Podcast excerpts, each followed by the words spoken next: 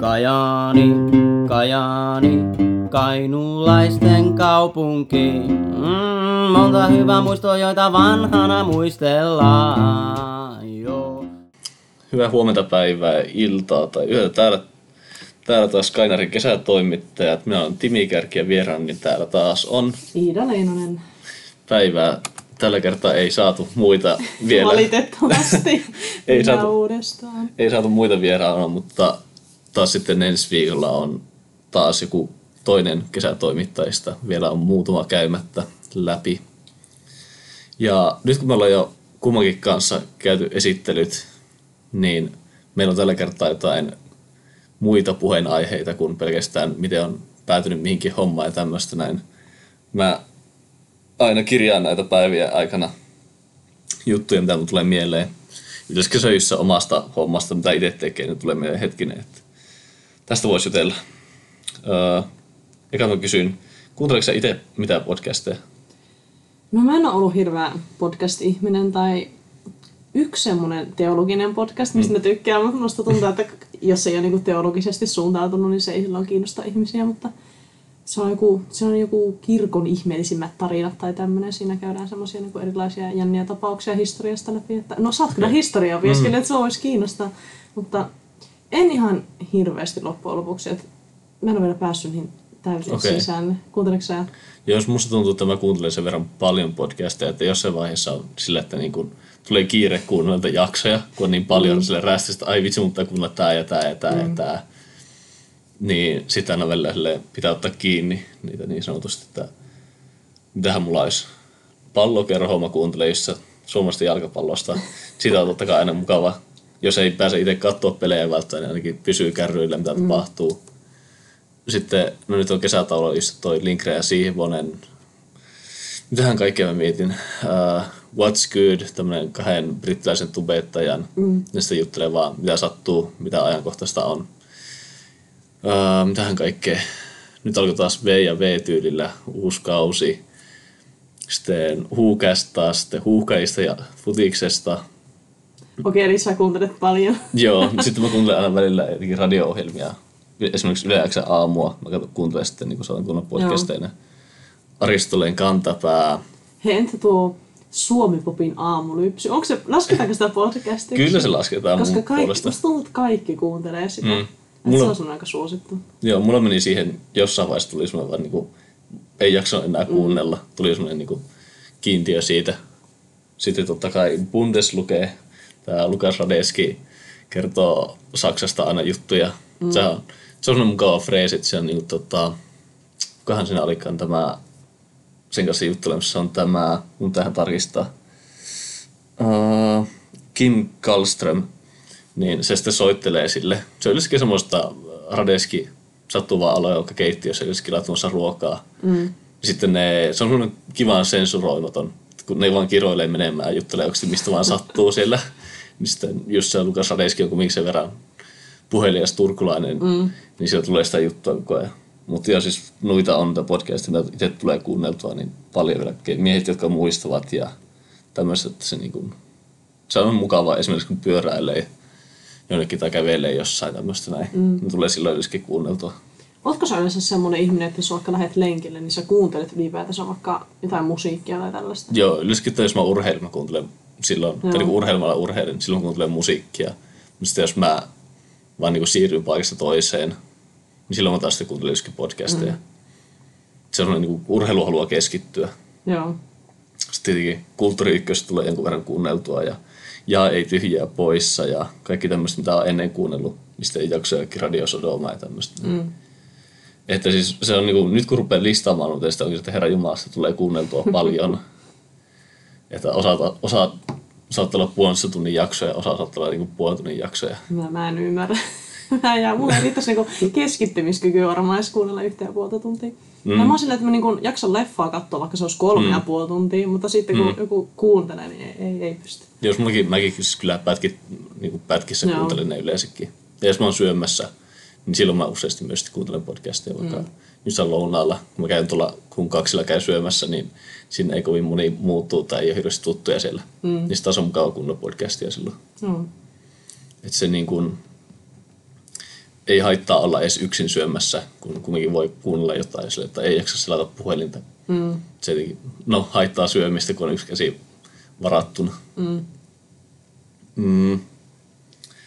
Sitten mulla tuli tämmönen mieleen, että tota, lueeko se tai seuraako sä Twitterissä, onko se aktiivinen siellä, kun se on kumminkin profiloitunut näistä sosiaalisista medioista semmoiseksi toimittajien, aktivistien tai poliitikkojen tai poliitikista kiinnostuneiden mm. mediaksi, niin onko sä itse siellä tai seuraako sä? No tää on vähän monimutkainen ja hankala tarina, koska mä tein Twitteriä ehkä 2010. Mm. Ja mä olin silloin ihan hirveän aktiivinen, johonkin niin kuin 2016 asti siellä. Mutta mm. se ei ollut semmoinen mun henkilökohtainen Twitter, vaan se oli enemmänkin semmoinen fani Twitter, tai niin kuin juttelin Aa. muiden kanssa niin kuin kaikista populaarikulttuurin tuotoksista. Mutta en ole viime aikoina enää niin paljon käyttänyt, että en omalla nimellä ole siellä. Okei. Okay. Jos mä just sieltä mäkin saatan jotain vaikka juttuideoita bongata mm. tai jos on mukava osallistua myös siihen yhteiskunnalliseen keskusteluun. Mm. Toki se menee useasti siihen, että saattaa ruveta joku ärsyttää joku tota, just se nimettömällä profiililla mm. olevat ööttäjät tai trollit vaan. Jep. Se on vähän huono homma. On. Se tahtoo vähän kaikissa sosiaalisissa medioissa olla sama Jep. ongelma, että siellä on joku trolli aina. Mm. Niitä löytyy mm. joka paikasta. Mutta se taas on silleen se taas kiva sosiaalinen media siitä, että se taas niin kuin, mm, lyhentää sitä väliä niin kuin, joko korkeassa arvossa olevien ihmisten tai just eri vaikuttajien. Mm.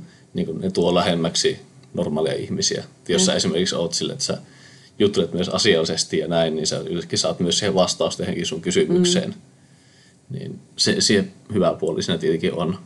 Musta välillä tuntuu, että sosiaalinen media silleen kuormittaa että pitäisi olla mm. hirveän aktiivinen kaikkialla mm. laittaa niitä kuvia, postata tekstejä ja tämmöistä, mutta sitten kun on niinku työtkin ja opiskelutkin, niin mm. tuntuu, että niinku ei riitä aikaa, vaikka pitäisi olla sitä aikaa siihen, koska se on nykyään niin tärkeä jotenkin, mm. kanava.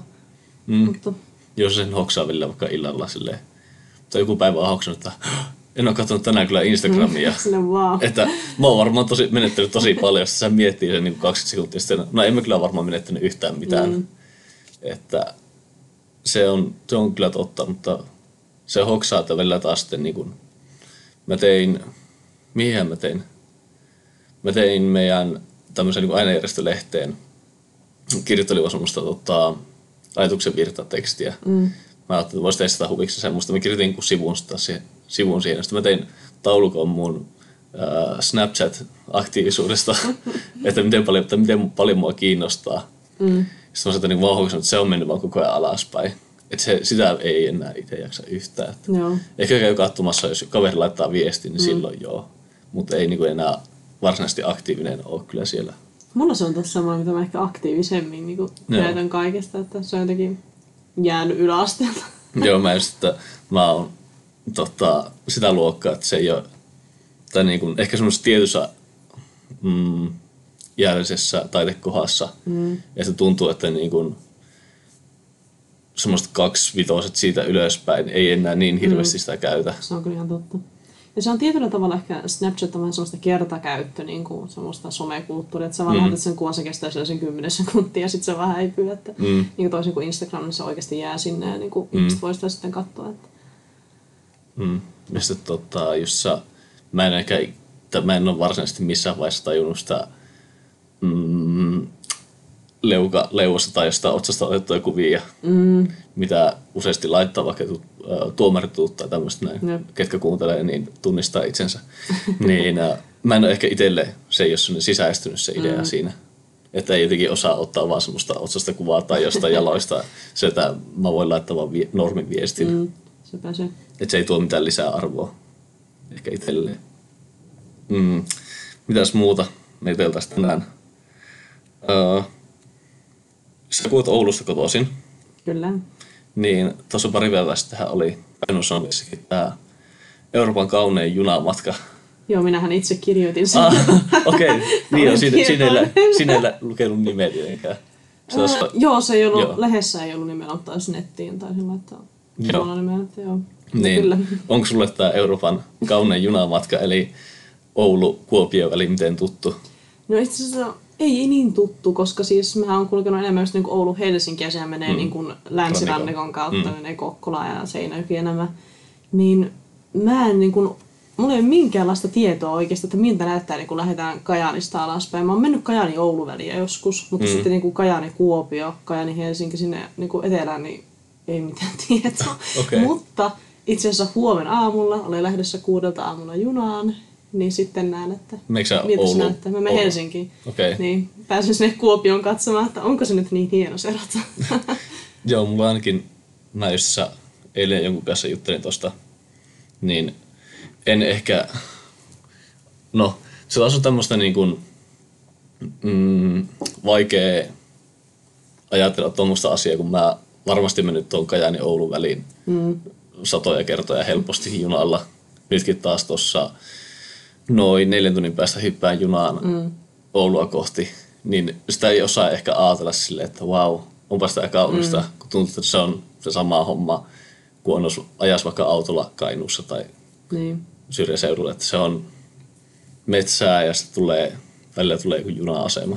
Mutta voiko siinä olla se, että niinku, en mä tiedä, semmoinen kainuulainen pessimisti tietyllä mm. niinku, tavalla, että ei näe sitä ka- kauneutta, mikä mm. siinä on. Että nytkin, en tiedä, oliko just Kotikajaani, joka teki tässä mm. tällä viikolla jutun siitä, että täällä on ollut paljon turisteja niin kuin mm. Etelä-Suomesta, ja sitten on ollut ihan silleen, oh, Ärjen saari, tämä on niin upea ja kaikkea tällaista. Me ehkä itse silleen huomata sitä, että, jotka on täällä enemmän, että täällä on oikeasti ihan nättiäkin. Joo, siis mä mietin tota myös silloin, kun mä olin vaihossa, kun mä olin itse se, että wow, siis täällä, jos se Hollannista, täällä on niin kuin baareja ja panimoita jossain niin 1500-luvun kirkoissa. Mm. Oi. Niin sitten mä olin, että wow, on s- sairaan hieno, täällä on kaikkea 500 vuotta vanhoja rakennuksia joka paikassa, että niin itse on ihan silleen, tähän törkeä hienoa. Mm. Ja sitten myös sama, että olla vaikka joku lähikauppa siinä jossain 500 vuotta vanhassa rakennuksessa. Sitten silleen jotenkin, kun ne on paikallisia, niin eihän ne sitä ajattele, kun se on sitä niin arkipäivästä. Niin se on varmaan se sama homma, että kun se on, se on vaan semmoista, mitä sä näet joka päivä, niin sä et vaan hoksaa, että se on jos, jossain muussa kontekstissa niin, tai kauniin näköistä tai tämmöistä näin. Siis siihen varmaan jotenkin niinku turtuu, Mm. että niinku, tää on nyt vaan tällaista, vaikka niinku jonkun toisen silmissä se saattaa olla tosi nättiäkin. Mm. Se on varmaan vähän sama homma kuin jossain Kaakkois-Aasiassa, niin mm.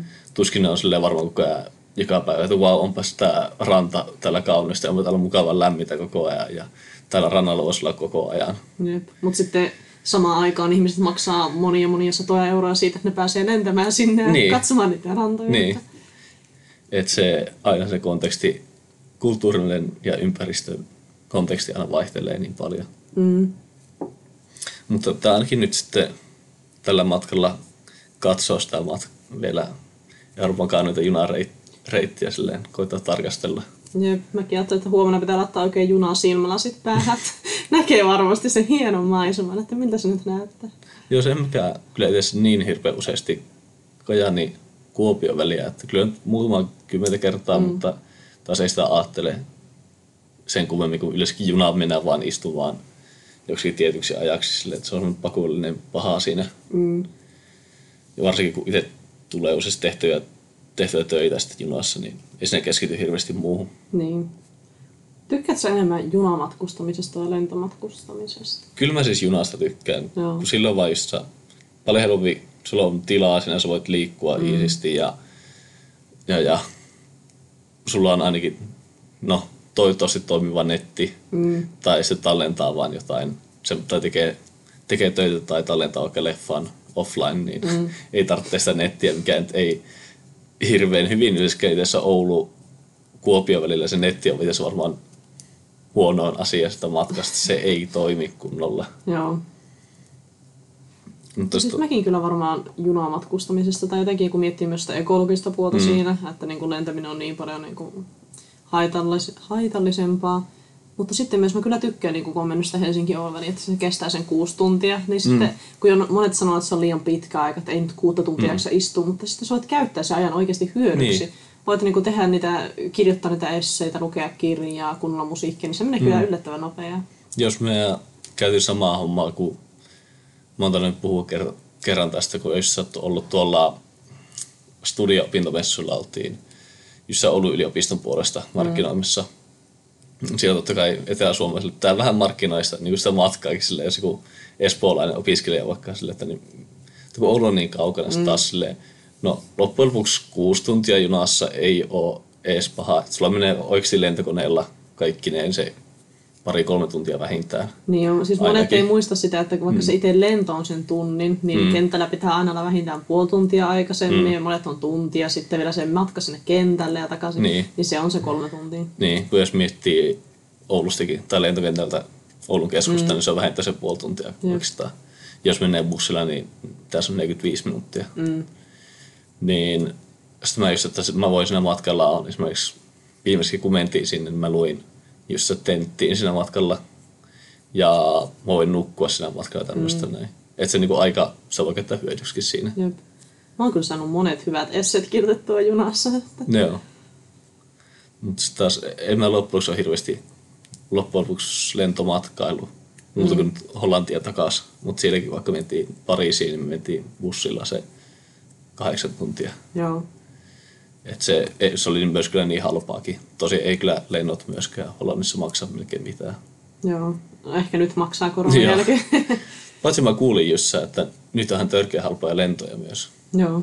Että joku, mä en muista minne jonnekin eurooppalaiseen kohteeseen pääsisi ihan niinku muutamilla kympeillä. Mm-hmm. Ihan törkeä halpa. Nyt Tietenkään kun ei matkustajia, niin pitää sitten jollain markkinoida. Mm. Mm. Mulla tuli just jotain... Hei, tuli muuten matkustamisesta mieleen tämä, että kun oot sä huomannut, niin että sun tutut tai muut niin olisi nyt lähtenyt ulkomaille tai käymään pitemmillä reissuilla, vaikka onkin tämmöinen vielä poikkeusajat. Ei oo kyllä, ei tuu mieleen, että mun tyttöystä olisi mennyt, terveisiä vaan kun kuuntelet, olisi mennyt Islantiin, niillä olisi ollut tämmöinen oululaisen harrastejärjestö, ö, niin kuin tämä vaellusmatka, mm. Vaan no, ne sitten kerkesi perua sen, mutta osa vissiin ehkä sittenkin menee, tosin nythän Islanti oli silleen, että ne ei ehkä sittenkään ota Joo. ihmisiä sinne, että se olisi mennyt sen, mutta ei loppujen lopuksi mennyt. Mm. Mutta en mä muista, että ku, tai en ole kuullut, että kuka olisi lähdössä minnekään. Joo. Enkä mä kyllä itsekään haluaisi lähteä kyllä ulkomaille. Mm. Sille, että no jos sä meet sinne, niin sulla taas on riskiä siihen, siihen että sä saa, saat sen koronan tai vastaavaa. Ja tuot, tai jos et itse saa, niin sä voit tuoda sen jollekin muulle. Mm. Mitäs sä? No Helsingistä mä tiedän useamman, jotka on mennyt niin kuin Tallinnaan ja näin, tai mm. käymään niin kuin Baltian maissa, että, mutta ei sen kauemmas, mutta tietysti en tiedä, en tiedä onko sekään viisain mm. ratkaisu, mutta Jep. niin. eilenhän oli tämmöinen tosi traaginen jut- juttu, josta oli näin Twitterissä tämmöisiä hyviä juttuja, ainakin ilta, tai heitomerkeissä hyviä juttuja iltapäivälehdistä mm. oli, mä en muista mikä sen aha, tyypin nimi oli, että 18-vuotiaalla oli kyllä aika rankka synttäri, että oli suunnitelmissa kahden viikon reissu, olikohan San Francisco synttäriläheksi, mm-hmm. mutta joutui tyytymään vaan yhden viikon reissuun Barcelonaan. Wow, masentavaa. Joo, mietin, että niinku, olisihan tuommoinen syntymäpäivä kyllä aika traaginen, että Kyllä. pelkästään viikko vaan Barcelonassa kahden viikon reissun sijaan. Että surullinen, surullinen kohtalo. Mm, sulla olikin noista kerättiin jutella hetki ennen äänitystä niin koronan turvaväleistä. Niin, tuli mieleen siitä, että meilläkinhän tuli nyt juttu, oliko se eilen vai tänään, että Kainuussa löydetty taas uusi tapaus, että mitä ajatuksia se sussa herättää? No, Kainuhan loppuksi niin hyvä paikka silleensä, että kun kaikki asuu niin harvakseltaan mm. tai kaukana toisistaan, niin niitä kontakteja on niin paljon vähemmän, Mm. että en mä tiedä herättääkö ehkä mussa mitään loppujen lopuksi kuin silleen, että no kyllä se jossain vaiheessa aina jollekin käy huono tuuri. Mm. Että se voi vaan olla, että se joku, kun on vähän löysemmin, että se joku tuttu ollaan tullut käymään, kun ajateltaan, no tässä on turvallista. Niin. Niin sitten sillä, se on ollutkin vaikka kantaja se. Mm. Niin en mä tiedä, ei se ainakaan mussa herätä mitään kummemmin. Joo. Entäs tota, sitten oli se päivän kysymys, että Niin, että pitääkö ihmiset turvavälejä. Mun mielestä oliko se jotain seit- 70 prosenttia, mitä ihmiset oli vastannut, että kyllä. mm, Mm, en ole ihan varma. Jotain sinne päin kuitenkin. Se oli 70 luokkaa. Jotenkin, no saattaa olla, että meillä on hyvät lukijat, jotka oikeasti pitää niitä, mutta ainakin itse, kun käy aina tuossa Prismassa vaikka, niin huomaa, että ei siellä ihmiset enää sille välttele toisia, että vaikka kassajonossa, niin mitä meidän jotkut lukijatkin oli kirjoittanut kommentteja sinne, että kun on yrittänyt pitää sitä turvaväliä, mm. niin sitten jotkut on tullut siihen eteen, tiedätkö, etuillut siinä jonossa, kun luulee, että ei ole enää jonossa. Mutta jotenkin, mun mielestä tosi jännä, että se kuitenkin on vielä niin kuin säännöissä, että pitää pitää turvaväliä ja se on niin kuin, Mm. mitä täytyy tehdä, niin sitten ihmiset ei pidä sitä. Tietysti itsekin saattaa välillä unohtaa, en väitä, että olisi niin kuin täydellinen mm. tässä asiassa, mutta ehkä niin kuin, se olisi semmoinen, mitä kannattaisi miettiä tarkemmin kaikki. Että, Mm. Se varmasti unohtuu niin helposti, mm. kun arki alkaa sillensä jossain määrin palautumaan, mm. niin se tulee vähän niin kuin silleen ajattelematta just sille vähän vahingossa, että no näin mä tein ennenkin. Mm. Että se ei näy enää. Mutta just samalla lailla eilen puhuttiin kesätoimittaja Maijan kanssa, joka luultu pitäisi olla ensi viikolla, taas sitten vieraana. niin sen kanssa, että se oli käynyt subissa, tai olisi mennyt subiin, se oli katsonut just, että ja siellä ei kukaan pidä minkäännäköistä mm. turvaväliä, että siellä oli kaikki ihmiset mm. unohtunut täysin se. Sanoin, että menisi eri paikkaan ihan mm. sen takia, koska oli niin täynnä. niin kuin ehkä jollakin tavalla mä ymmärrän sen niin kuin Kainuussa, koska täällä on oikeasti ollut niin vähän silleen mm. tapauksia, että ihmiset ei ehkä, en tiedä, mutta sitten taas kun, mitä kuuluu Helsingistä, niin sielläkään ei pidetä niitä ja siellä mm. niin kuin, mua itse jopa vähän silleen niin kuin, no en nyt sano, että pelottaa, mutta vähän silleen varuillaan kuitenkin menen sinne, että niin kuin siellä pitää sitten oikeasti keskittyä enemmän siihen turvallisuuteen, että niin kuin käyttäytyy kunnolla, koska kuitenkin niitä tapauksia on niin paljon enemmän, niin kuin, Mm. että, mutta sitten kun sielläkään ihmiset ei pidä niitä, niin Mm. se on semmoinen näköjään yleinen asenne, tai unohtuu. Ehkä ihmiset vaan unohtaa yksinkertaisesti, en mä tiedä mikä siinä on. Mm. Niin se on. Mutta on tässä kyllä ihan hyviä puolia, että hommat alkaa taas normalisoitumaan mm. kyllä, että On. pääsee käymään jossain eri paikoissa kuin pihalla. Esimerkiksi vaikka nyt mulla ainakin viikonloppuna on suunnitelma mennä taidemuseoon, niin ihan, ihan mukava Oi, mikä taidemuseo? Öö, Oulussa taidemuseo. Ai se, se, mikä on tietomaa vieressä. joo, mä itse asiassa asuin ennen sitä Aa. sen lähellä. Niin. Siinä on nyt, toivottavasti se on vielä, tämä Teslefin näyttely ainakin siellä pitäisi olla. Niin se ihan kiinnostavaa olisi Mm. käydä katsomassa. Mm. Mm. Tykkäät sä taidemuseosta? Kyllä mä siellä on käynyt, mutta mä kävin, käytiin Pariisissa, ei kun hetkinen, joo, se oli Pariisissa taidemuseossa, se oli niinku modernin taiteen museo, niin siitä taas mä en tykännyt oikeastaan yhtään. Joo, siis mulla on vähän sama, että moderni taide on aina vähän silleen, mm. ei. se oli mielenkiintoista, niin ää, kaverit, kenen kanssa käytiin, niin yksi oli silleen ihan fiiliksi sen jälkeen, että jes, tää oli, tosi siisti käydä täällä, ja sitten oli silleen, ää, se maksoi enemmän kuin mä, koska EU, EU-passilla sai, niin kuin nuoret sai sen, se oli, ne ei maksanut melkein mitään se koko museo, se maksoi sitä joku parikymppiä. Se itse oli silleen, että no, en olisi oikeastaan halunnut maksaa tätä, niin kuin, tästä yhtään mitään, että niin kuin, tuntuu vähän, rahaa tukkaan tietyllä mm. tapaa silleen, että kumminkin taiteen pitäisi herättää, tai pitää aina herättää jotain tunteita. Mm. Sitä taas niin kuin suurin osa oli silleen, että niin kuin, ei vaan herättänyt mitään, sitten oli, että tämä on vaan tosi outoa, mm. Jep, että se, niin kuin, ei oikein osaa edes ajatella sitä mitään. jep. Että se ehkä se moderni taide ei ole oikein hirveästi tyttänyt itseä. Hei, mutta mistä sen tietää, jos vaikka 50 vuoden päästä me ollaan sille, että ei vitsi, tää on niin kaunista. Mm. Ja se, totta kai sekin kyllä vaihtuu. Mä muistan, kun oli tota, viimeksi kävi Oulun taidemuseossa, se oli niin kuin saamelaisuuteen liittyvää. Mm. Ja siellä taas oli tosi siistejä semmosia isoja tehtyjä semmoisia kankaasta semmosia, tai niin kuin naruista tehtyjä semmosia katosta riippuvia Joo. semmosia, mä en osaa kuvailla niitä. Ja, jotain katosta riippuvaa. Ja semmoista niin kuin, mitähän, vähän semmoinen, ei nyt unisiepari, mutta samaan tyyliselle roikkuu semmoisia Joo. hienoja kuvia ja tämmöistä näin. Mm. Niin se taas oli to- tosi hieno, tämmöinen modernin taiteen. Mutta se niin kuin, useasti se tuntuu, että se menee niin yli hilseen Jep. kokonaisuudessaan. Mikä sun lempparitaidesuuntaus? Mä oon siinä niin, mä en ole yhtään kyllä tässä niin kuin skeneessä mukana, että Joo. en, en tiedä yhtään, että No, mun on kyllä ehdottomasti renessanssi se on sun. Mulla on itse asiassa nyt just jalassa Veenuksen syntymäsukat. okei. Okay. Botticellin. Mm.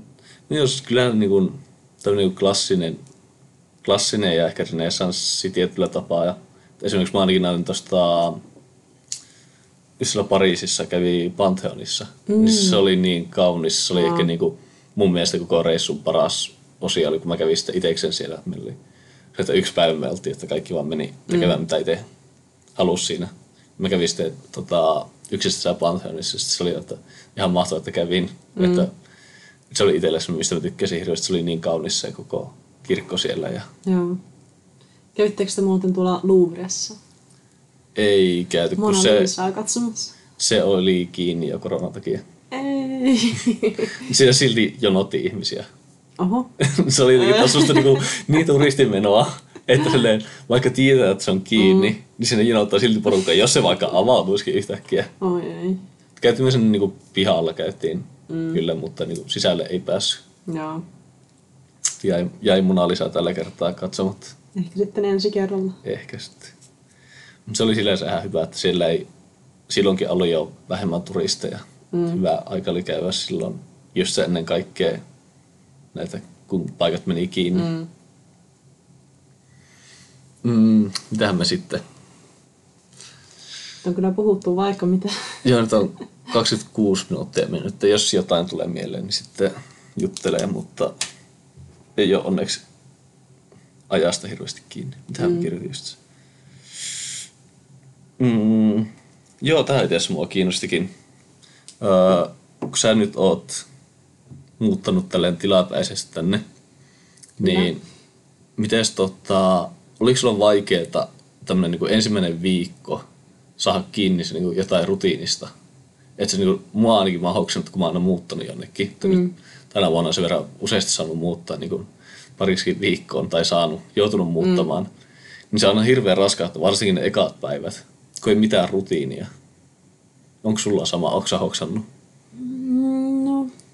Mm, mä en kyllä tiedä silleen, riippuuhan mitä tarkoitetaan rutiinilla. Siis ihan tämmönen, niinku, että silloin kun sä aamulla heräät, syöt joku aamupala, että mitä sä teet, niin. että se Niin. niinku, vähän niin kuin menee automaatiolla. No joo, se oli vähän hankala ehkä sen takia, koska mä oon- oon siis nyt mun veli ja sen vaimon asunnossa, mm. niin sitten se rutiini vähän hankaloituu siitä, kun ei tiedä, missä kaikki tavarat on. Mm. Ja silleen, että yrität käyttää astianpesukonetta, sitten se ei lähde päälle, oot sinne voi ei. että, mutta en mä nyt tiedä. Musta tuntuu, että mä oon loppujen lopuksi aika hyvä silleen sopeutumaan vähän kaikkeen, että ties vaan missä mä oon, niin kyllä se rutiini sieltä löytyy. Että... Joo. Mä taas hoksin sitten, no tohon, mun tää laskee monessa kun eri paikassa mä oon asunut tällä, tänä, tämän vuoden aikana pitempään kuin viikon. No, tohon, no omaa kämppää Oulussa, sitten Hollannissa, sitten veljen kämppää, kaverten kämppää, sitten takaisin, no, takaisin omaan kämppään, sitten tänne, niin mm. siinä tulee kuusi kämppää, missä, niin kuin, tai kuusi asuntoa, missä on asunut, plus sitten porukoilla niin pari yötä ollut mm. tässä. Niin se jotenkin hirveän kuluttava, kun se joudut tekemään. Mä just siellä Hollannissa, että kun joutuu tekemään koko ajan päätöksiä, mm. että se ei tule vaan selkärangasta automaatiolla, niin joutuu tekemään joka tehnyt koko ajan päätöksen, se on jotenkin hirveän uuvuttavaa. Itse ainakin hoksannut se. Niin. No varmaan jos niin noin monta kertaa mm. vuoden sisään muuttaa, niin en ihmettele, että on uutta. Se, on, se mua niinku kiinnosti, että, että onko se niinku ollut sulla vaikeaa semmoinen tietynlainen sopeutuminen tai rutiinien muodostaminen. Mutta se taas onneksi menee suht äkkiä, kunhan pääsee vaan vähän tutustumaan siihen niin kuin, paikkaan ja tunnelmaan. Mm. Kyllä mä jotenkin nyt on viihtynyt aivan älyttömän hyvin täällä, että vaikka jotenkin Helsinki ja Ouluun verrattuna tosi erilainen paikka, että mm. niin kuin ihan ihmisten ja luonnon ja kaikkien niin kuin mm. suhteen, mutta Kajani on ihan mukava, että ehkä mä tuun tänne uudestaan.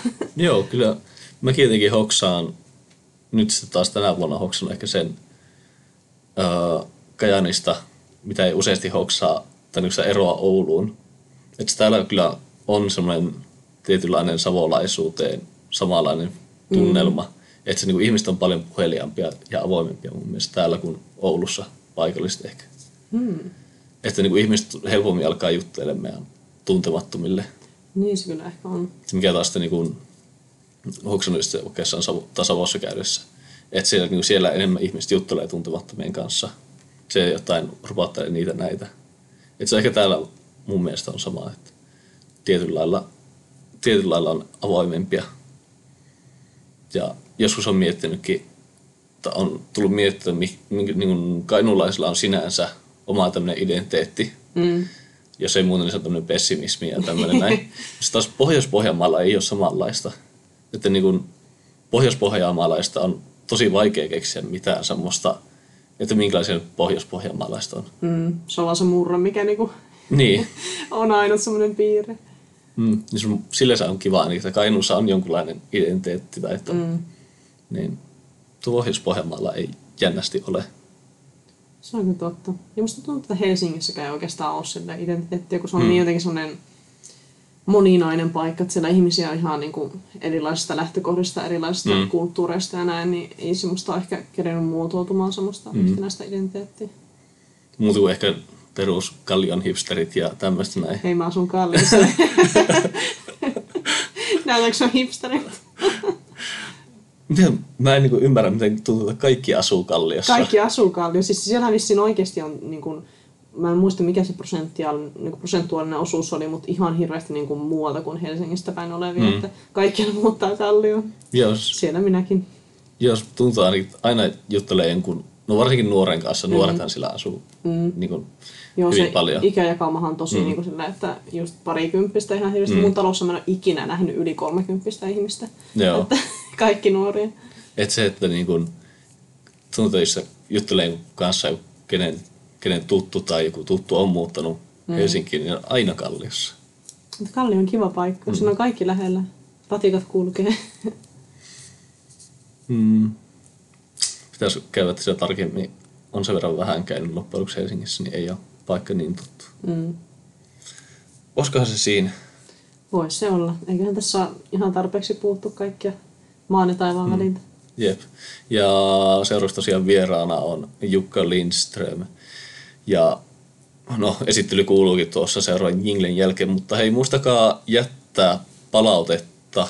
Olisi kiva saada esimerkiksi puheenaiheita kuulijoilta ja myös palautetta, on se missä sitten tahansa. On se hyvää palautetta tai huonoa palautetta, niin kaikkea arvostetaan. Kyllä. Rakentava palaute on aina kohdallaan. Kyllä. Jes, moikka. Moikka. Seuraava vieraa, vieraamme on tunnettu stand-up-koomikkona, toimittajana Noin viikon, studio, äh, Noin viikon uutisten juonteena. Tervetuloa Jukka Lindström. Kiitos. Meinas tulla. Meinas tulla noin viikon studio. joo, se on hieman tuoreempi tapaus nykyään, mutta tota, aloitetaan ihan sillä, että missä päin maailmaa sä nyt oikein oot. Mä oon tällä hetkellä Brysselissä täällä. Mä oon asunut täällä kaksi ja äh, puoli vuotta. Joo, kaksi ja puoli vuotta nyt. Ja tota, täällä ollaan. Nyt on tää kevät mennyt tässä koronaa pit, pidellessä. Eli tota, Joo.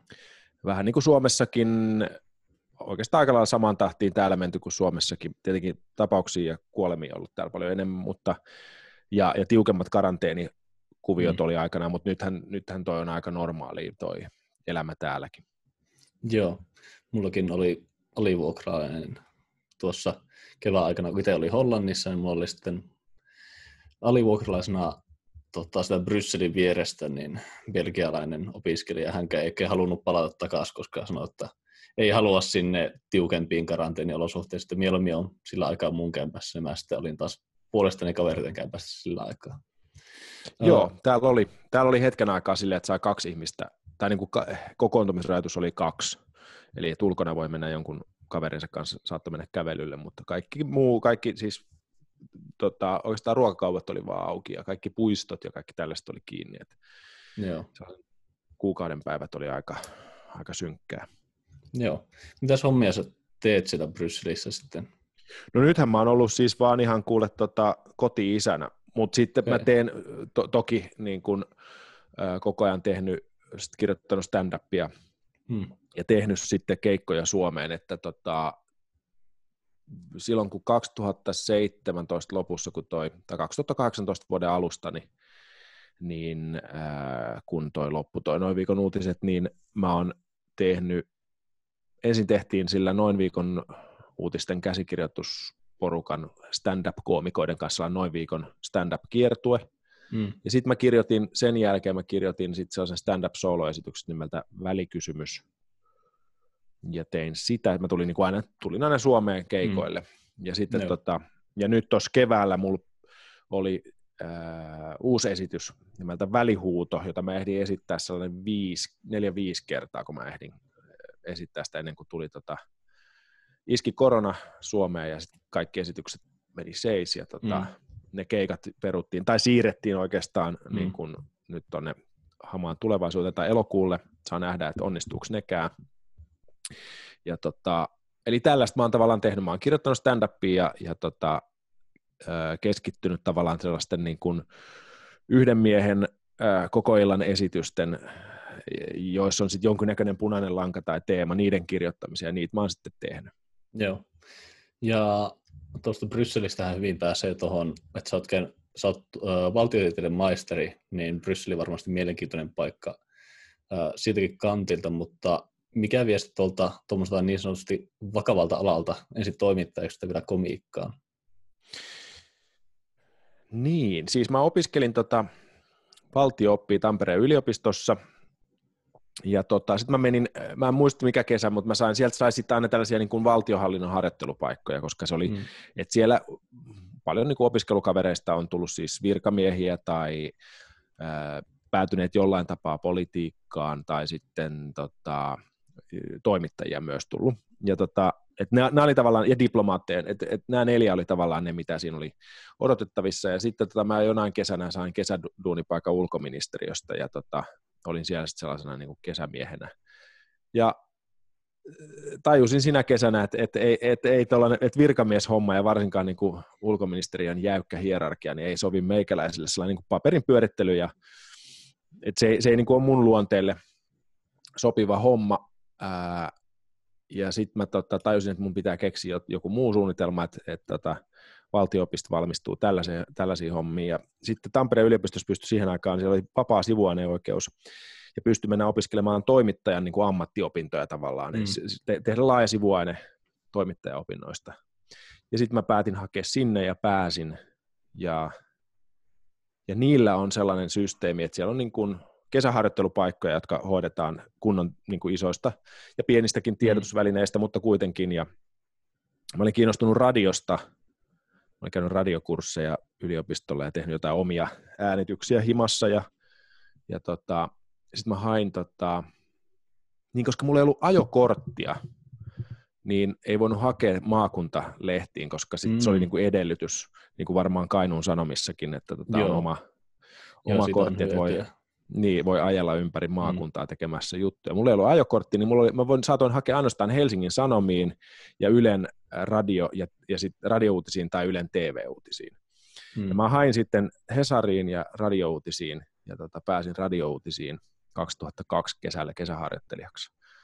Ja tota, tykkäsin paljon ja tykkäsin varsinkin niin kuin siitä radiosta ja sitten siihen aikaan Ylellä TV- ja radiotoimitukset, uutistoimitukset oli erillään, ei ollut Yle Uutisia, mm. niin kuin nyt mm. me tunnemme ne. Ja radiouutiset oli sellainen legendaarinen paikka, missä oli kovia, niin kuin, varsinkin kovia politiikan toimittajia ja kovia toimittajia ja kovia uutispäällikköjä, ja se oli sellainen kyllä niin kuin kunnon koulu. Ja mä tulin kesätoimittajaksi 2003 uudelleen sinne, ja jäin sitten niin kuin, niin kuin usein käy tällaisessa tilanteessa, että löydät jonkun hyvän työpaikan, niin sitten tota kesäduunin jälkeen ne pyysi mua sinne jäämään pätkälle, ja mm ja, ja, ja. sitten mä tein niitä hommia kesästä 2003. Ää, olin Ylen radiouutisissa aina vuoden 2010 loppuun. Joo, se tuota, pitkään tehdä. Joo, mä tein, mä tein radiouutisissa tavallaan, se, se oli niin kuin meikäläisen sellainen tota, toimittamisen ja journalismin korkeakoulu. Ja nimenomaan Ylen radiouutiset.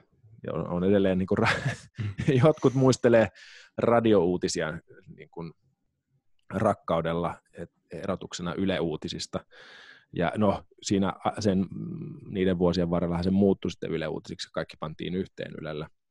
Ja tota, mutta tota, siellä oppi niin kuin sen, mitä, mitä journalismista on niin kuin opittavissa. Ja sitten tota, mutta en mä, en mä pitänyt itteni koskaan sellaisena niin kuin minä niin kuin huipputoimittajana. Mä tykkäsin radiosta, mä olin hyvät kertoa niin kuin radion omaisesti tarinoita, hyvä tekee mm. niin äänen kanssa duunia. Ja, ja se oli tosi kivaa. Ja sen seitsemän vuoden aikana, tai mitähän siinä oli, reilu seitsemän vuotta, niin mä tein kyllä kaiken näköistä. Mä olin niin kuin politiikan toimituksessa ja, ja Anovissi, missä en ollut, oli ulkomaan toimitus. Mutta kuitenkin, tein kaiken näköisiä vuoroja, luin, luin uutisia, ja oli, mutta enimmäkseen repparina. Ja tota, Sillä sitten mä, päädyin, sillä mä päädyin toimittajaksi tavallaan. Mm. Mitä se kääntyi sitten tuohon stand-up, stand-upiin? Oliko se niin kuin No. harrastuksen kautta vai? Joo, mulla oli tota, opiskeluaikana Tampereella mä tein improvisaatioteatteria. Mä kuuluin sellaiseen kuin improvisaatioteatteri, Tampereen improvisaatioteatteri Snorkkeli, joka on edelleen voimissaan. Ja tota, meillä oli hyvä, hyvä buugi siellä ja tota, järjestettiin esityksiä ja, ja olin tosi innost, innostunut improvisaatioteatterista. Ja tota, sitten kun mä muutin Hesaan tosiaan sinne radiouutisiin töihin, niin tota, tietenkin jäi se, mun teatteriryhmä jäi sinne Tampereelle, mä jonkun aikaa reissasin edestakaisin ja kävin keikoilla. Mutta sitten tota 2005 syksyllä mä päätin kokeilla stand-up-komiikkaa, koska tosiaan vähän niin kuin korvikkeeksi sille omalle Mm. teatteriporukan menettämiselle. Ja tein ensimmäiset keikat joskus lokakuussa 2005. Ja tota, innostuin siitä.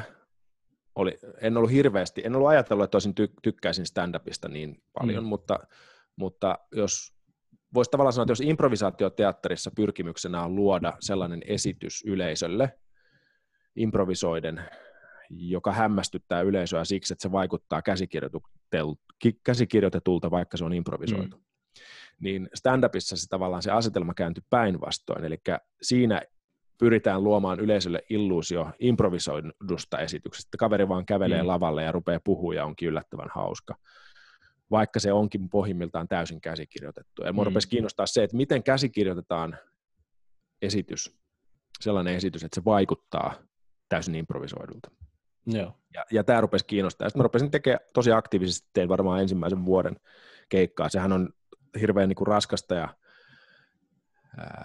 alussa kaikki stand-upissa on tosi huonoja, tai suurin Mm. osa lahjakkaimmat pois lukien. Ja se on niin kuin hirveä duuni, että, että oppii sen lajin. Ja sitten mä tein paljon duunia ja pikkuhiljaa. Siitä tuli tavallaan sellainen niin sivuharrastus, sivutyö, jota Mm. mä tein sitten toimittamisen ohella. Ja musta tuli pikkuhiljaa siinä aika hyvä.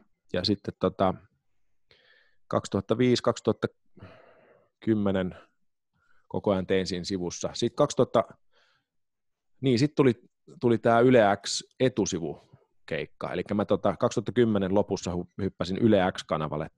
Sinne lähti sellainen niin kuin tiimi meidän niin kuin hyviä kavereita ja kollegoita, jotka te- tehtiin yhdessä sit sellainen Yle X etusivuohjelma, sellainen keskipäivän blokki, joka käsitteli yhde- Mm. yhteiskunnallisia aiheita ja niin kuin keskusteli aina niin kuin uutis, uutisaiheista. Ja siinä tavallaan osai ensimmäistä kertaa ottaa sellaisen niin kuin askeleen kohti tiukkaa, pois tiukasta uutistoimittamisesta kohti tavallaan tällaista keskustelevampaa ja improvisoidumpaa puhetta radiossa. Mm. Ja sitä sitten tehtiin kolmisen vuotta, pari-kolme vuotta. Ja, tota, ja sitten tuli Ylen, toi, Ylen tota, yksi tuottaja Juha Lahti kysyi, että haluaisiko tehdä telkkariin jotain niin kuin huumoria. Mm. Ja mun piti sitten, sit mä niin kun yritin, mä, mun niin kun kriteerit oli se, että jos mä teen jotain huumoria telkkariin, niin sitten sen täytyy tavallaan olla sitä huumoria, jota mä esitän stand-upissa lavalla. Mm. Mm. Sen, sen tyyli, niiden tyylien pitää olla synkassa, koska jos se on jotain erilaista telkkarissa, ihmiset oppii mut tuntemaan siitä, ja sitten ne tulee katsomaan stand-up-lavalle, mä oonkin täysin erilainen, se ei toimi. Ja Joo. mä, mä heitin pari sellaista niin kuin referenssiä. Yksi niistä oli tällainen uh, John, uh, The Daily Show with John Stewart, tällainen legendaarinen uh, tota, TV-poliittinen satiiri Yhdysvalloissa, jota nykyään tekee The Daily Show, showta tekee Trevor Noah. Mutta sitä niin näytin, että tällaisen voisin, tällainen olisi mielenkiintoista tehdä, mutta mä en usko, että sitä pystyy Suomessa tekemään Mm. ja tota, Juha sanoi, että no kokeillaan, tehdään sellainen pilotti tai niin kuin harjoitusjuttu ja tehtiinkin, tehtiin se. Ja tota, mun, mun, mun, epäilykset siihen, että miksi noin viikon uutisten kaltainen tai tällainen amerikkalainen TV-satiri, jossa, jossa tota, on juontaja, joka puhuu kameralle studioyleisön edessä ja sitten se näyttää videoita niin kuin siellä välissä, siellä on videoklippejä, käy tavallaan dialogia ja vitsailee siinä välissä. Niin mä epäilin sitä, että se vois, ei voisi toimia Suomessa sen takia ensinnäkin, että, että Suomessa ei ole, kir, ei, ei ole sen, sen kaltaisen ää, kirjoittamisen, komikan kirjoittamisen porukkaa, eikä Mm. ole edelleenkään hirveästi. Et parhaimmat löytyy sieltä tällä hetkellä sieltä noin viikon studion tiimistä. Eli siinä me jouduttiin tavallaan, saan kysyä vaan. Ö, onko siellä tiimissä sitten, olikin just kysymässä, että onko siellä miten paljon stand-up-koomikoita, ainakin mä oon nähnyt, että sillä on, On, Mutta onko se tota sitten muita, onko se sitten niin kuin jostain uutistoimituksesta esimerkiksi porukkaa? Joo, se on sellainen kombinaatio, että siellä on, kun mä lähdin tekemään noin viikon uutisia, niin mun edellytys oli siihen, että mä halusin nimenomaan stand-up-koomikoita, koska mä tiesin, että ne osaa kirjoittaa mm. vitsejä. Mm. Mutta sitten, koska se käsittelee uutisia, niin sitten siellä on taustatoimittajina niin kuin ihan uutis, kovia uutistoimittajia. Joo. Ja, tota, ja tietenkin sitten on Jassir Geili, joka on sitten taas ihan tällainen tota, pitkän linjan TV-viihteen kirjoittaja. Et Jassir on sillä niin kuin poikkeus, että se on niin kuin välimuoto noista tavallaan. Se ei ole niin kuin stand-up-koomikko eikä uutistoimittaja, vaan se on vain niin kuin käsikirjoittaja. Mutta tosiaan luotiin siis, että et mä, mä, mä epäilin sitä, että et pystytäänkö kirjoittamaan niinku viikosta toiseen sellaista niinku tosi vitsitiivistä kamaa, mm. että siinä on paljon vitsejä. Toinen asia, miksi mä epäilin, että se ei toimi Suomessa, on se, että suomalainen TV-uutisilmaisu on aika hidasta, mm. ja niitä TV-uutislähetyksiä, sitä materiaalia on yllättävän vähän sit loppujen lopuksi. On puoli ysikymppi, mm. seiskan uutiset, sitten aamun uutiset, aamu TV taas studio, mutta mm. ne, ne, se aihe videoina esitellyt yhteiskunnalliset keskustelut, niin se on, sitä on yllättävän vähän verrattuna siihen, jos lukee esimerkiksi lehtiä tosi aktiivisesti. Mm. Lehdistä saa paljon kattavamman kuvan kuin suomalaisesta TVstä. Ja sen lisäksi suomalainen TV-uutisilmaisu ja ajankohtaisukama on hyvin hidasta. Se ei ole sellaista niin kuin amerikkalaista nopeasti leikattua, mm.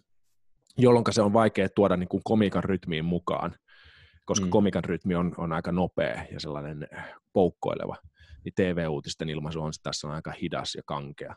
Mm. Tässä saattaa olla ristiriita. Ja kolmas asia, miksi mä en uskonut, että se voisi toimia Suomessa, on se, että vuonna 2014, kun tätä ryhdyttiin tekemään, niin suomalainen poliittinen kulttuuri ei ollut sellainen kuin Yhdysvalloissa, jossa on niin kuin puolueen järjestelmä periaatteessa mm. ja, ja tosi tiukka kahtiajako, joka synnyttää sitten tavallaan niin kuin mahdollisuuksia. Synnyttää övereitä mm. poliitikkoja, jotka sanoo tyhmiä asioita, joista on helppo tehdä huumoria, mutta synnyttää myös sitä vastakkainasettelua. Ja sitä ei ollut 2014. No sitten minhän olemme huomanneet, että kyllähän siihen suuntaan tässä Suomessakin on menty. Ja sitten, sitten tehtiin pilotti, huomattiin, että okei, että sitä materiaalia tulee, me pystytään tähän, ja sitten vaan tehtiin päätös, että okei, lähdetään tekemään. Ja, mutta ensimmäinen, mun mielestä ensimmäinen vuosi, melkein noin viikon uutista tai puoli vuotta, niin me kyllä vielä aika lailla harjoiteltiin sitä muotoa. Ja sitten se, sit se rupesi, sitten kun Juha Sipilän hallitus tuli, nousi valtaan sattumalta, me oltiin ehditty treenaa mm. tavallaan vähän niin kuin tutkan alla se vuosi.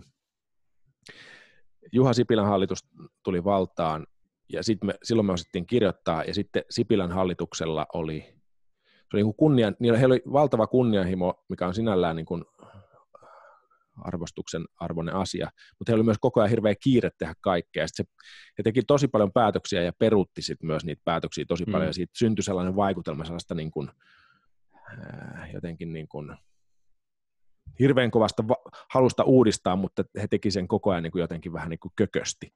Ja siitä mm. sitten tavallaan syntyi meille tavallaan sellainen komiikan kultakaivos. Että tavallaan Juha Sipilälle voisi antaa yhden niistä meidän kahdesta Venla-palkinnosta, joka noin viikon uutisten tiimin kanssa saatiin. Niin, toivottavasti Juha on sitten kuulolla, niin tietää laittaa sähköpostia. Joo. Joo. Öö, tuota, tuota. Mm, minkälaisia juttuja sitten tota, koit haastavana toimittajana tai koomikkona? Näissä varsinkin kun, otetaan, kun otat paljon taas sitten niin politiikkaan kantaa, tai ainakin mm. mielipiteitä paljon, niin mikä sinä sitten haastavaa? No ensimmäinen asia tietenkin on se, että uutistoimittaja, kun mä olin ollut uutistoimittaja, niin uutistoimittaja kuitenkin pyrkii objektiivisuuteen ja pyrkii mm. tavallaan vieraannuttamaan sen, tai erottamaan oman mielipiteensä asiasta kirjoittaessaan sitä juttua tai tehdessään sitä juttua. Ja sitten jos tuo jonkun näkökulman, niin se kirjoitetaan kolumniin tai mm. tai näin, kommentoidaan jossain ajankohtaisohjelmassa. Niin tässä tavallaan, kun se vietiin sitten satiirin muotoon, niin siinähän on pakko ottaa joku näkökulma. Mm. Ja se tuntui tietenkin niin kuin varmaan niin kuin se toimittaja minä minussa, niin se tuntui vieraalta. Mutta sitten tavallaan koomikko, koomikko minä, niin tajus sen, että se on vaan niin kuin pakko ottaa, koska muuten komikka ei toimi. Jos on, jos on, jos on silleen niin kuin, no toisaalta ja toisaalta, niin se ei mm. ole hirveän, hirveän mielenkiintoista. Mutta sitten mä muistaakseni, niin kuin, että aluksi mä päätin, että tavallaan tärkeintä on olla vaan hauska. Että sille niin kuin näkökulmalla tai mielipiteelle ei ollut noin viikon uutisissa niin hirveästi väliä. Että kunhan löydettiin joku mm. ha- hauska näkökulma johonkin asiaan. Ja se, sitten kun ihmistä alkoi tavallaan tuntea, että tämä tyyppi tekee tämän tyyppistä komikkaa, niin se alkoi niin kuin muodostua niin kuin myös niin kuin dialogissa sen yleisön kanssa ja sen käsikirjoitustiimin kanssa, että mikä se näkökulma on. Ja sitten siitä tuli tavallaan luonnollista. Mutta useimmitenhän sitten taas komikassa, niin eihän ne ole niin kuin totisia kannanottoja kuitenkaan loppuviimeeksi mm. politiikka. Ne on, jos oikein tarkkaan katsoo noin viikon uutisia, niin siellähän ei koskaan anneta mitään ratkaisuehdotusta. Et se on siinä mielessä hyvin niin kuin kyynistä ja jopa vähän niin kuin falskia satiiri ylipäätään. Mm. Et ei, ei, ei, ei, ei satiirikot tavallaan ehdota, että te teette tässä väärin, se pitäisi tehdä näin, se poliittinen mm. ratkaisu, vaan siinä vaan pointetaan jonkin poliittisen ratkaisun niin kuin kömmähdykset tai virheet tai vääryydet, e, mutta ei, ei esitetä ratkaisua. Ja jos esitetään ratkaisu, niin se on sitten useimmiten ihan puhdasta perseilyä niin kuin me kutsuimme sitä tuolla noin viikon uutisten käsikirjoitushuoneessa. Ja ne perseilyt, jota sit nyt tässä, johon tässä viittaan, niin on, usein oli niin kuin, noin viikon uutisissa oli niitä jonkin aiheen lopuksi esitettiin usein joku mainos tai joku video, mm. jossa niin kuin lyötiin ihan läskiksi, liioteltiin, usein sanottiin, että jos, jos hallitus jatkaa tämän kaltaista toimia, niin seuraavaksi meillä on edessä tämä, ja sitten näytettiin pätkä. Mm. Ja sehän ei ollut tavallaan todellinen ratkaisu, vaan se oli, niin kuin, se oli sitä perseilyä. Eli koomikot on, ja satiirikot on useimmiten aika niin kuin pelokkaita ja vastuunpelkoisia tyyppejä, jotka vaan haluaa vitsailla kaikesta. Joo. Mulla tuli mieleen noista videoista ja mainoksista suoraan heti ensimmäisenä tämmöinen juuri itse historia niin politiikka on aina lähellä, lähellä ainakin meidän ihan illavietoissa, niin tulee aina mieleen tämä Guggenheimin ei tule valtion rahaa, niin se on useasti soinut monellakin etkoilla, jossa Joo. joku laittaa sen YouTubesta soimaan.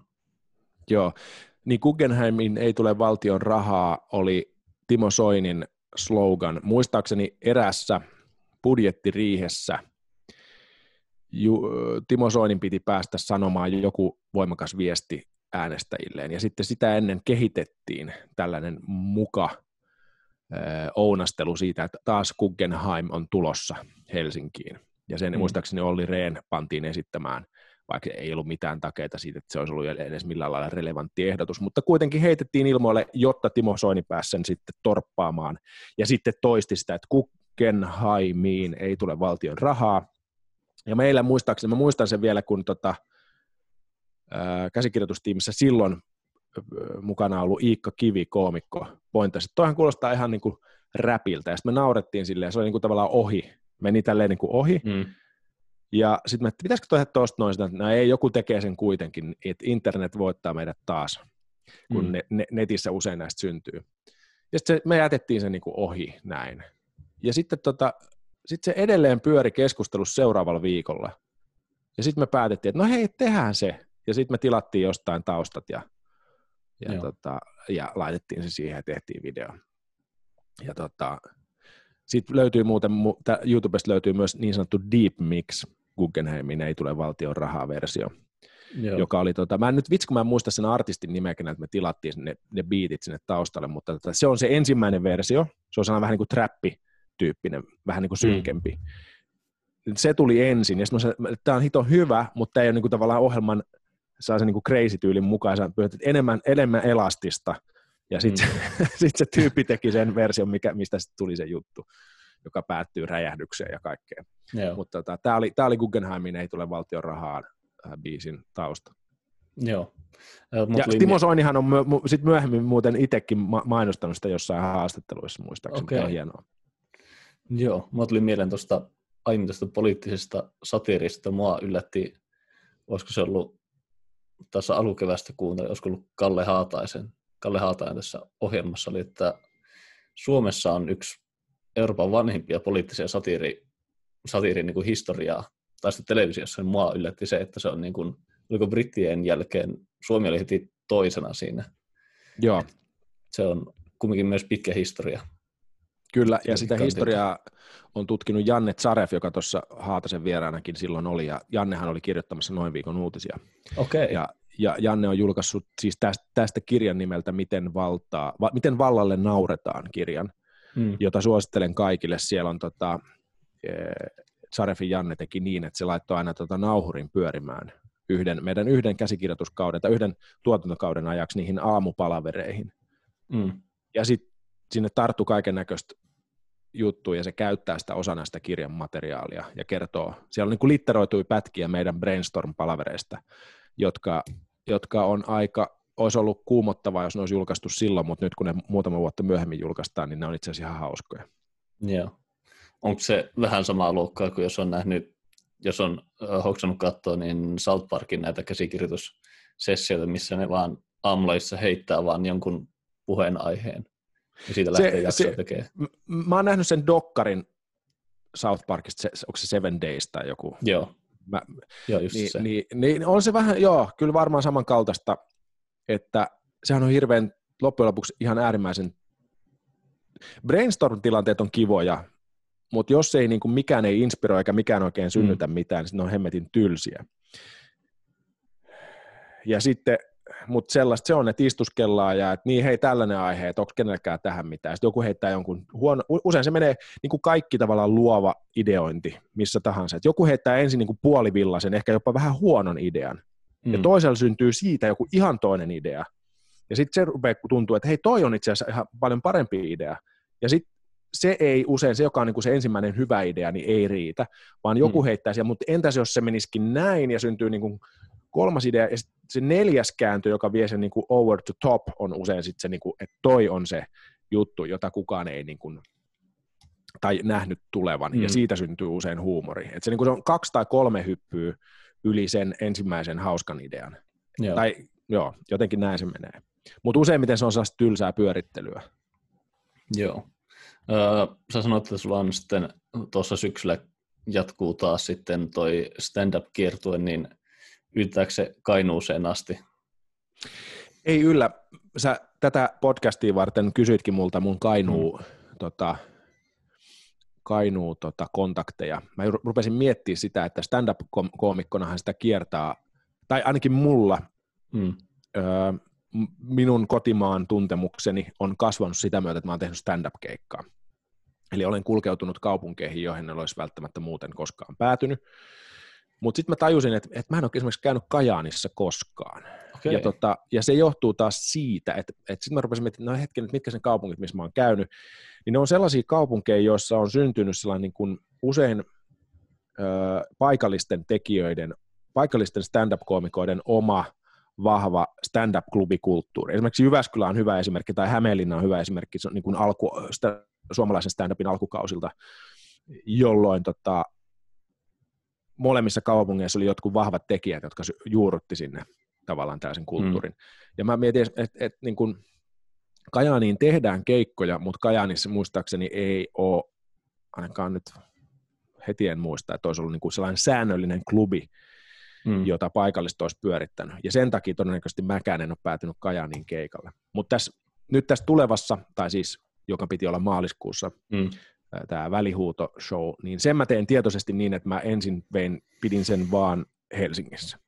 Joo. Eli mulla, niin mä vuokrasin Helsingistä teatterin isolla riskillä, ja, ja sitten tuli tietenkin korona, ja tota, ää, halusin siis, että, että mä pääsen niin esittämään sitä vaan yhdessä paikassa, yhdessä teatterissa, koska siinäkin on Joo. tietyt edut niin kuin koomikon mm. kannalta, että se on kiva käydä niin kuin tutussa, aina tutussa salissa tekemässä Joo. sitä, että ei tarvi, eikä tarvitse matkustaa sitten ympäri ämpäri.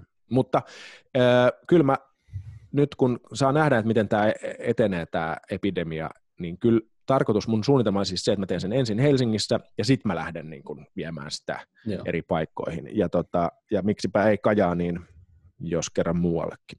Mm. Joo, täällä mä muistan, mä oon kerran käynyt katsoa stand-upia, se olikin juurikin Iika Kiven keikka tuossa parisen vuotta sitten taisi olla.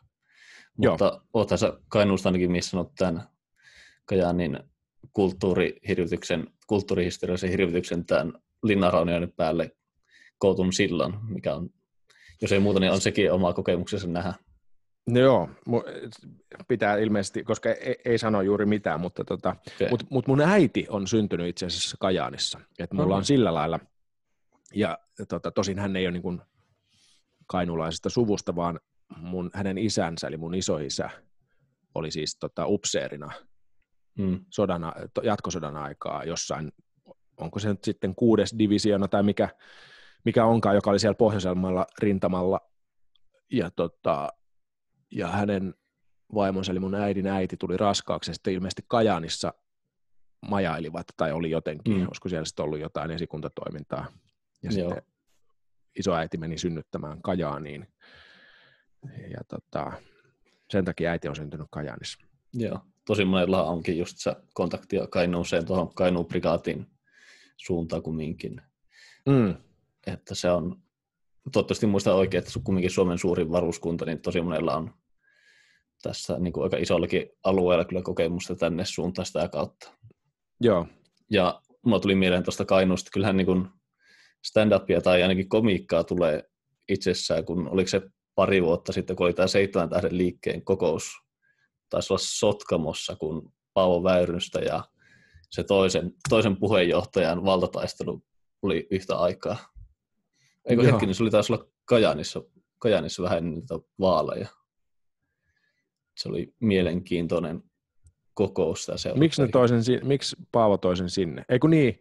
Niin joo, joo. Eikö nyt mä sotken viiden tähden liikkeeseen. Eli niin Paavo toi oma, om, omansa sinne Kajaaniin. Joo, se oli se kokouksesta muistaakseni toinen porukka lähti ja piti toista kokousta laittomana. Ja Joo, meni sitten viere, viereiseen huoneeseen pitämään omaa kokousta. Ja siitähän live, livestreami oli myös sitten käynnissä. Se oli oma, omaa komiikkaa, vaikka olikin tahatonta. niin sehän, sehän se usein on tässä tota, poliittisen satiirin tekijänä on se, että, että usein se tahallinen komiikka, eli minun pyrkimykseni, että yrittää tehdä tahallaan komiikkaa politiikasta, jää kakkoseksi sille politiikan tahattomalle komiikalle. Mm. Että, että varsinkin viime vuosina niin tuntuu siltä, että, että ei me koomikot enää pärjätä niille veijareille, jotka politiikassa itse häärii. Mm. Mutta nyt meillä on aika lailla puolisen tuntia tässä mennyt. Ollaan hyvin saatu keskusteltua monestakin aiheesta ja Kajanistakin löytyi juttua, Kainuusta löytyi juttua, vaikka ei varsinaisesti kosketuspintaa löytynytkään.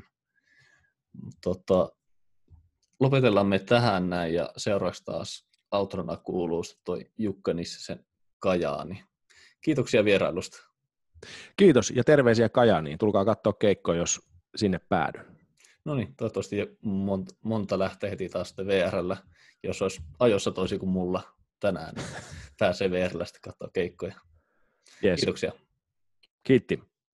Kajaani, Kajaani, kainuulaisten kaupunki. Mm, Mä oon kulkenut luotikujan, selvisin hengissä.